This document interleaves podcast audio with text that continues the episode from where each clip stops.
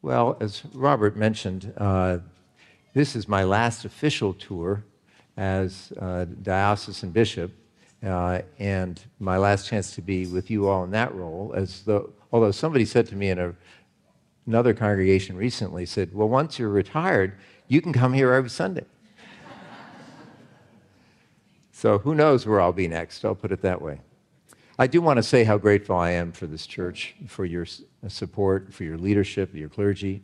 Uh, you have been catalytic in many things that are uh, a deep reality now for us as a diocese, uh, not the least of which is that you helped plant a church uh, over on the panhandle, and, um, and the rector of that church is now one of the candidates for bishop.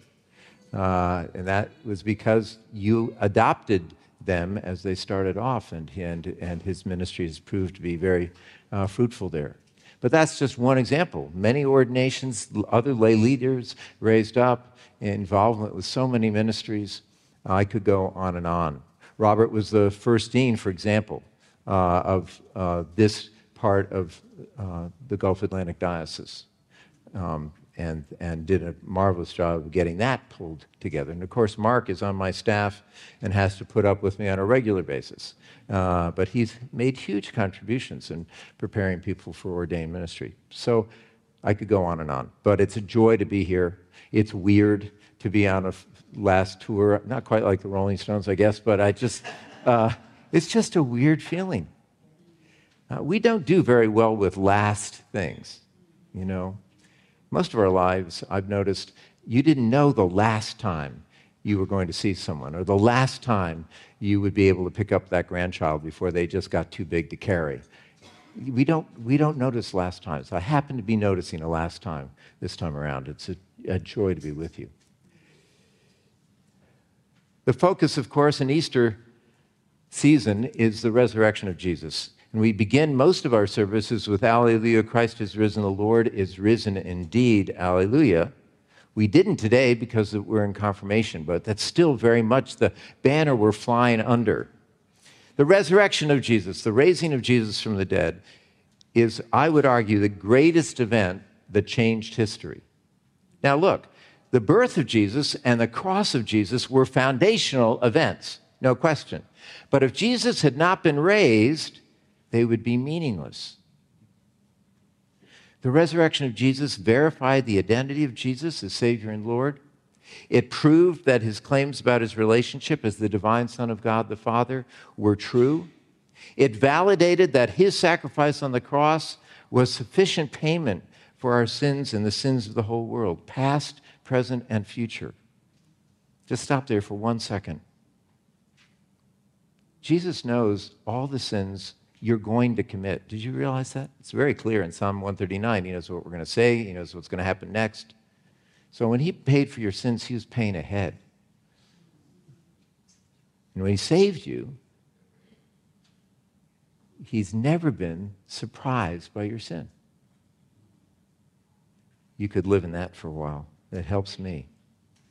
Two key themes this morning. The resurrection was a historical fact number one. But number two, knowing that is not enough. We have to take it personally. What do I mean by that? We'll get there. First, the fact of the resurrection. It's not a scientific fact. Historical events cannot be repeated like scientific experiments can be. Historical facts are based on eyewitness reports and generally written records. And of course, now we have all sorts of video records as well. One sign that the resurrection took place was the, was the fact that the records we have make it clear that when Jesus died, not one of his followers was expecting the resurrection, despite the fact that he had predicted it over and over again. I mean, if they'd been expecting it, I think they would have spent two nights as near the tomb as they could. I mean, you wouldn't want to miss a resurrection, right? But no, they're nowhere near it. The resurrection is at the very heart of the gospel of Jesus.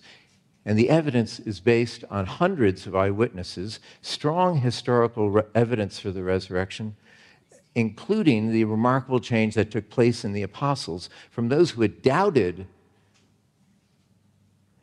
into those who died proclaiming the death and resurrection of Jesus. We see an example of that in the reading about Saul this morning. Uh, Saul persecuting the church, encountering the risen Jesus, radically changed. One footnote, and you've probably heard this before. He's Saul here, he's Paul elsewhere. His name was not changed by Jesus. I want to be clear about that. That's what I often taught, and it was often taught. It's not the same as what happens with other people in the scripture where Jesus does change their name, or, the, or God earlier in the Old Testament changes their name. Saul is his Hebrew name, Paul is his Gentile name. It's more a question of where he is. I have a friend who's a priest. He's George to his English speaking congregation and Jorge to his Spanish speaking congregation. That's what's going on there, but just a footnote. But Paul or Saul has this radical experience and he's a new man. But as I said, you can believe in these things as historical facts, but that is not enough. You have to take it personally. My wife, Marcia, when she teaches, uh, often will stop in the midst of what she's saying and looking at a promise of Scripture or looking at a story in Scripture, and she says, Take it personally. What does that mean? Now, often we say things when something, uh, we've said something to somebody and they have a negative reaction, we'll say, don't take it personally. But I want to look at a positive way of thinking of taking something personally. And let me share an example of something that happened to me years ago that give you an idea of what I mean. I was flying from Jacksonville, my home, to uh, London by way of New York. But somehow or another, the flight that I was on uh, heading to New York had to be diverted to Atlanta. I don't remember the details. I, I try to repress those kind of experiences as much as possible. So we're in Atlanta. I need to get to London. I go to the uh, a flight desk, uh, airline desk, and say, I, have got to get to London. What can we do? Well, we've got one plane leaving in about 35, 40 minutes, but I think it's full. I, I don't think it'll work, but head over to the desk. This is before everything was radically connected by computer. And I get there and I get signed in as a possible stand, standby. But in those days, they didn't have the screen like they have now of all the lists of the standbys, and you can kind of see if it's going to work or not. I had no idea. But I just sat there and she called name after name of the standbys after the other passengers had gotten on. She wasn't calling my name. She wasn't calling my name. And finally, she stopped calling names. And I'm thinking, wow, what am I going to do now? So I stuck around for a minute or two, thinking, this isn't going to work. And then she called my name. And I got on the plane. I was the last passenger to board. I saw it as a real answer to prayer. Now, if that experience had been written out in a news article, and for some reason they wanted to list everybody on the plane in, in the order that they got on the plane, the last three words of that list would be and Neil Lebhar. I was so glad to be there. I, I, um, I couldn't believe it. I mean, I believed the facts. I knew there was a plane. I saw it out the window. I knew it was taking passengers because I watched them all get on board. I knew they were going to London. But I couldn't take it personally until the invitation to fly was given to me. And boy, I did take it personally. I practically skipped down the aisle, pinching myself along the way. Taking it personally is to act on the basis of the evidence. And in this case, the evidence was her calling my name. I want to focus this morning on one particular eyewitness who took the resurrection personally. On resurrection morning, an angel in Mark's gospel tells the women at the tomb this incredible news and then gives them a commission. Mark 16, 6, he said to them, Do not be alarmed. You seek Jesus of Nazareth, who was crucified. He has risen. He is not here. See the place where they laid him. But go, tell his disciples and Peter that he is going before you to Galilee. There are two words in Mark's account that are missing in the other three Gospels. The two additional words, and Peter. Tell the disciples and Peter. Now, we know from some historical records that the, the tradition, at least, is that Mark's gospel was based on the preaching of Peter. So my guess is, and it's only a guess, but the strong guess is that Mark knew about these words. And Peter made, made it clear it was important to Peter that that be mentioned. But why does Jesus say this through an angel, his messenger? Because at this point of the story, Peter would no longer have considered himself a disciple. When it, had just been, go tell the disciples, Peter would say, Well, I'm out. Because in the time uh, that Jesus was ministry, it was doing ministry, uh, if you had a rabbi, the worst thing you could do was to deny your rabbi and walk away from him. Some considered it worse than murder.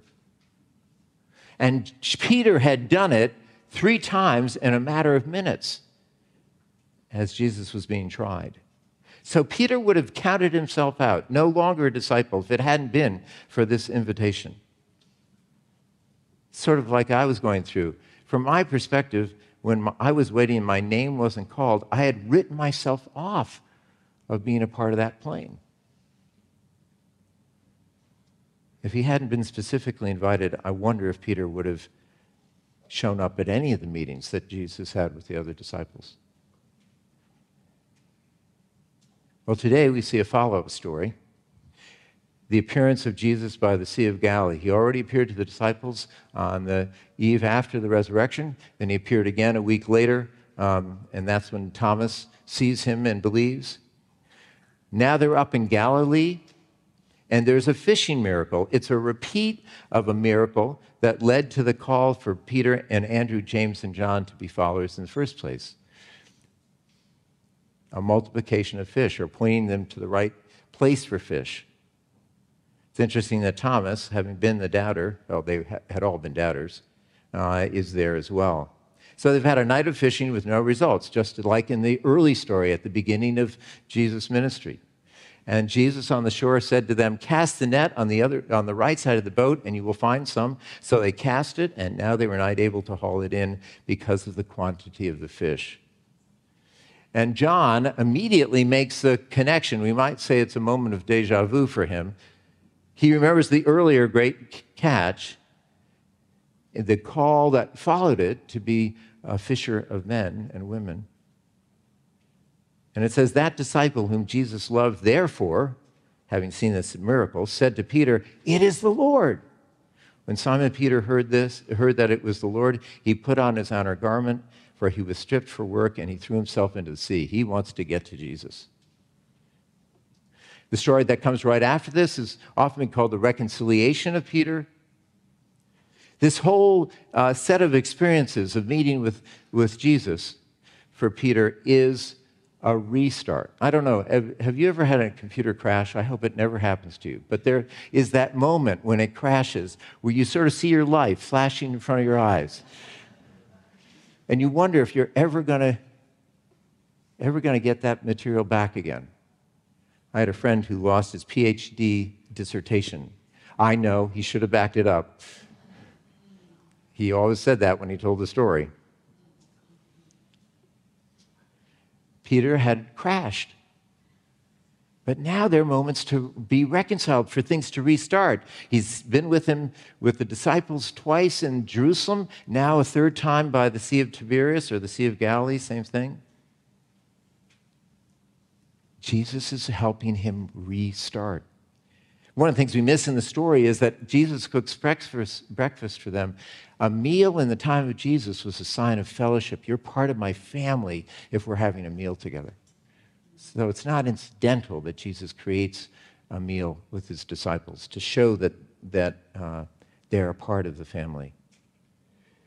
And Peter gets a chance to recommit. It's interesting. I won't go into the whole story. You, you may be looking at it soon.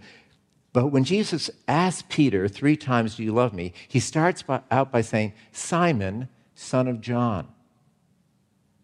Why is that important? That's the way Jesus had addressed him at the beginning of the gospel when things were just starting. Simon, son of John. He says it three times. It's as if to say, We're going back to the beginning. We're going to give you another chance. It's a restart. Do you love me? And Peter says, Yes, you know I love you in various ways.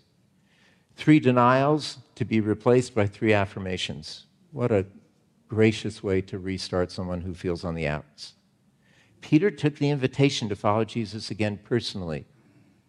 It was the risen Lord Jesus who opened the way for Peter to be a disciple again.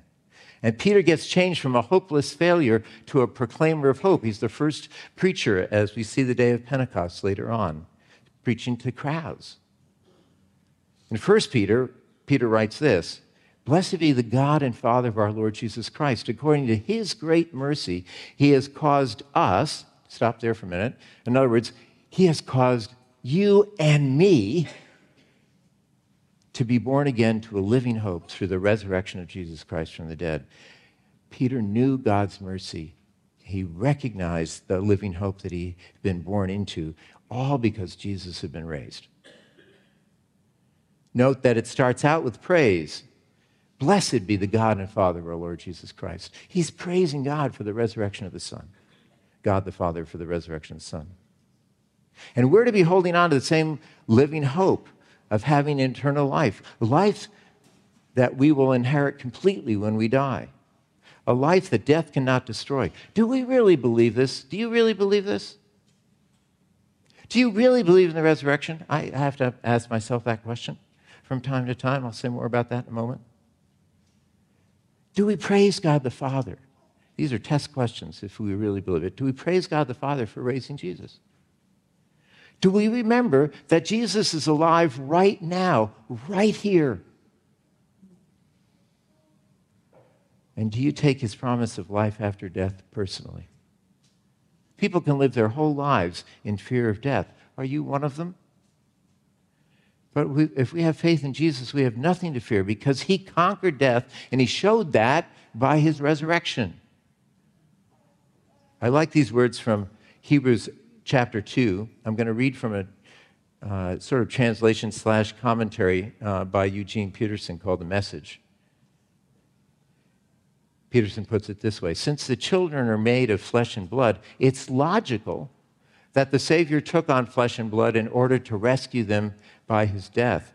By embracing death, taking it into himself, he destroyed the devil's hold on death and freed all who cower through life scared to death of death. Is that an amazing phrase? Scared to death of death. To take the resurrection personally is not to be scared to death of death. Now, let me be clear. We have a survival instinct. Trepidation about dying is normal. This is deeper. This is fear. This is fear that paralyzes us and affects our behaviors and attitudes. It was being scared to death of death that led to Peter's denial.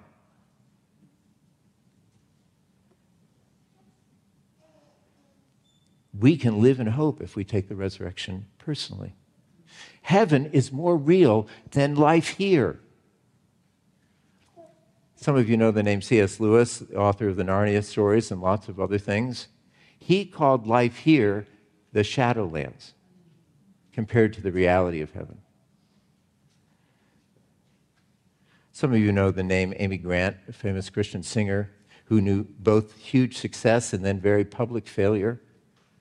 She recorded an album in her later years of uh, recording, just a few years ago now and she wrote all the songs full of hope and trust in the Lord.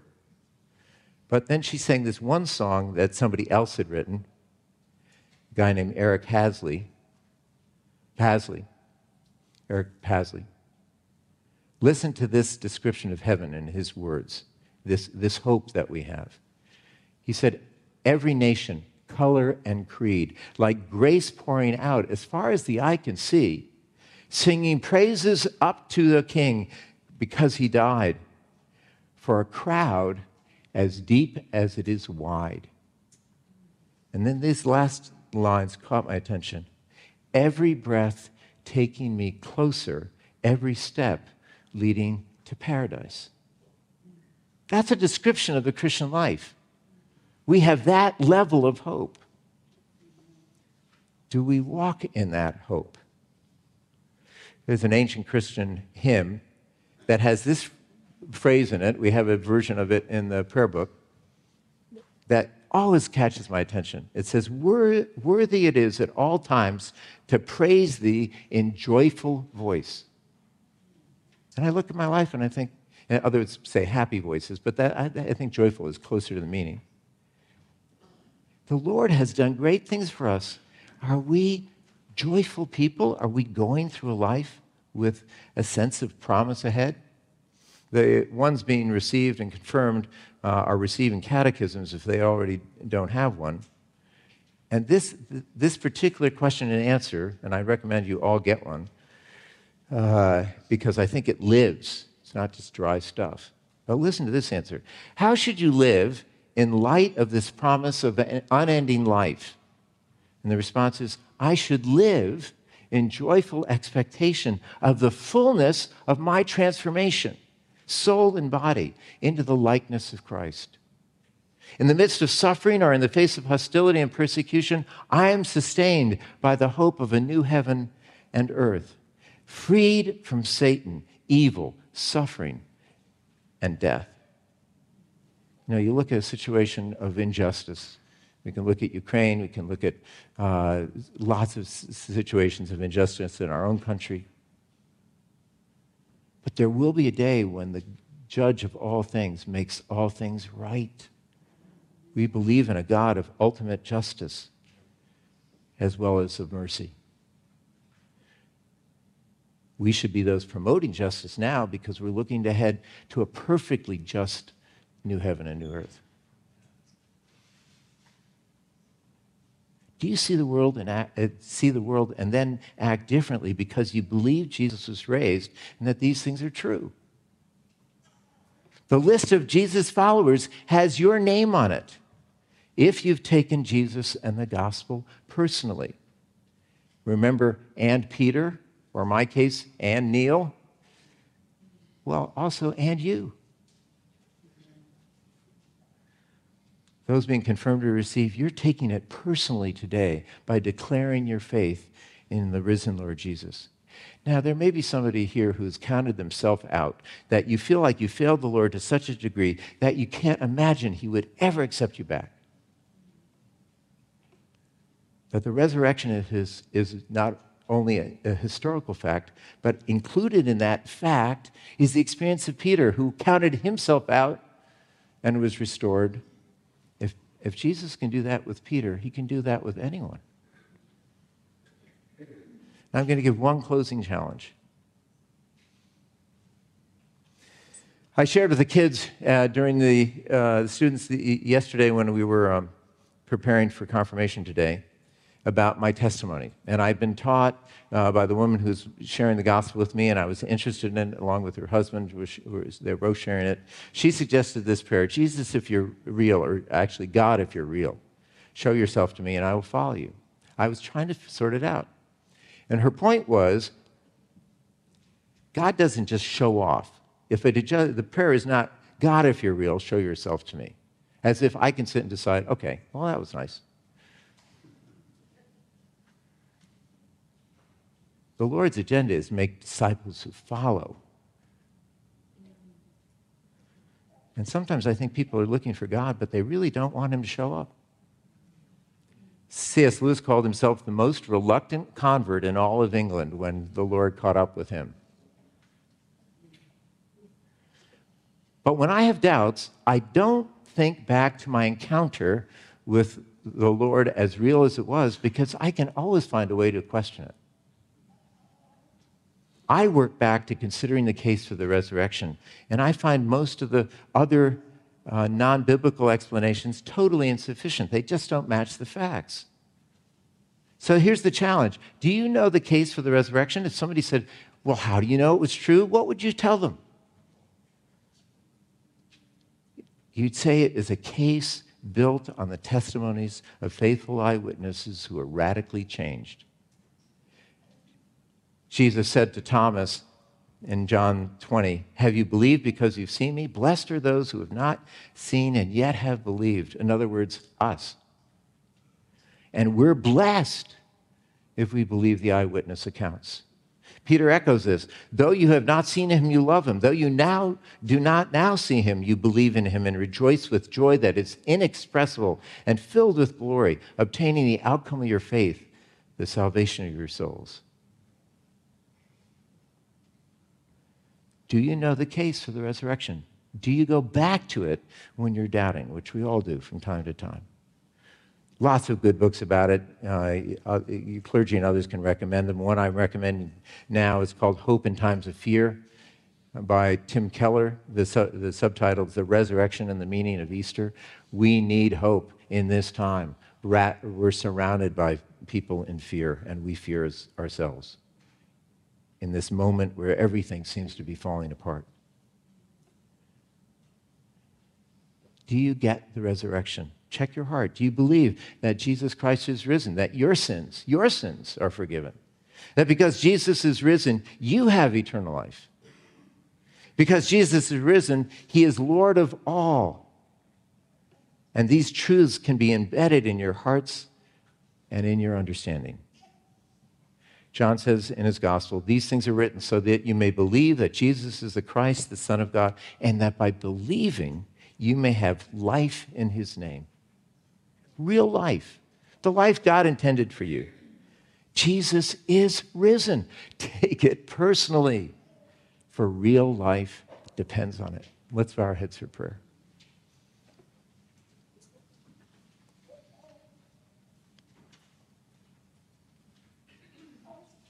Father, I pray for people in different places here today some who have believed and are joyful in that faith, others who have believed but are struggling, others who have not yet believed but are wondering. I pray you would speak into each heart to encourage, to direct, to uphold, to bring joy and hope, that they may be disciples who worship you with happy, joyful voices. In Jesus' name we pray. Amen.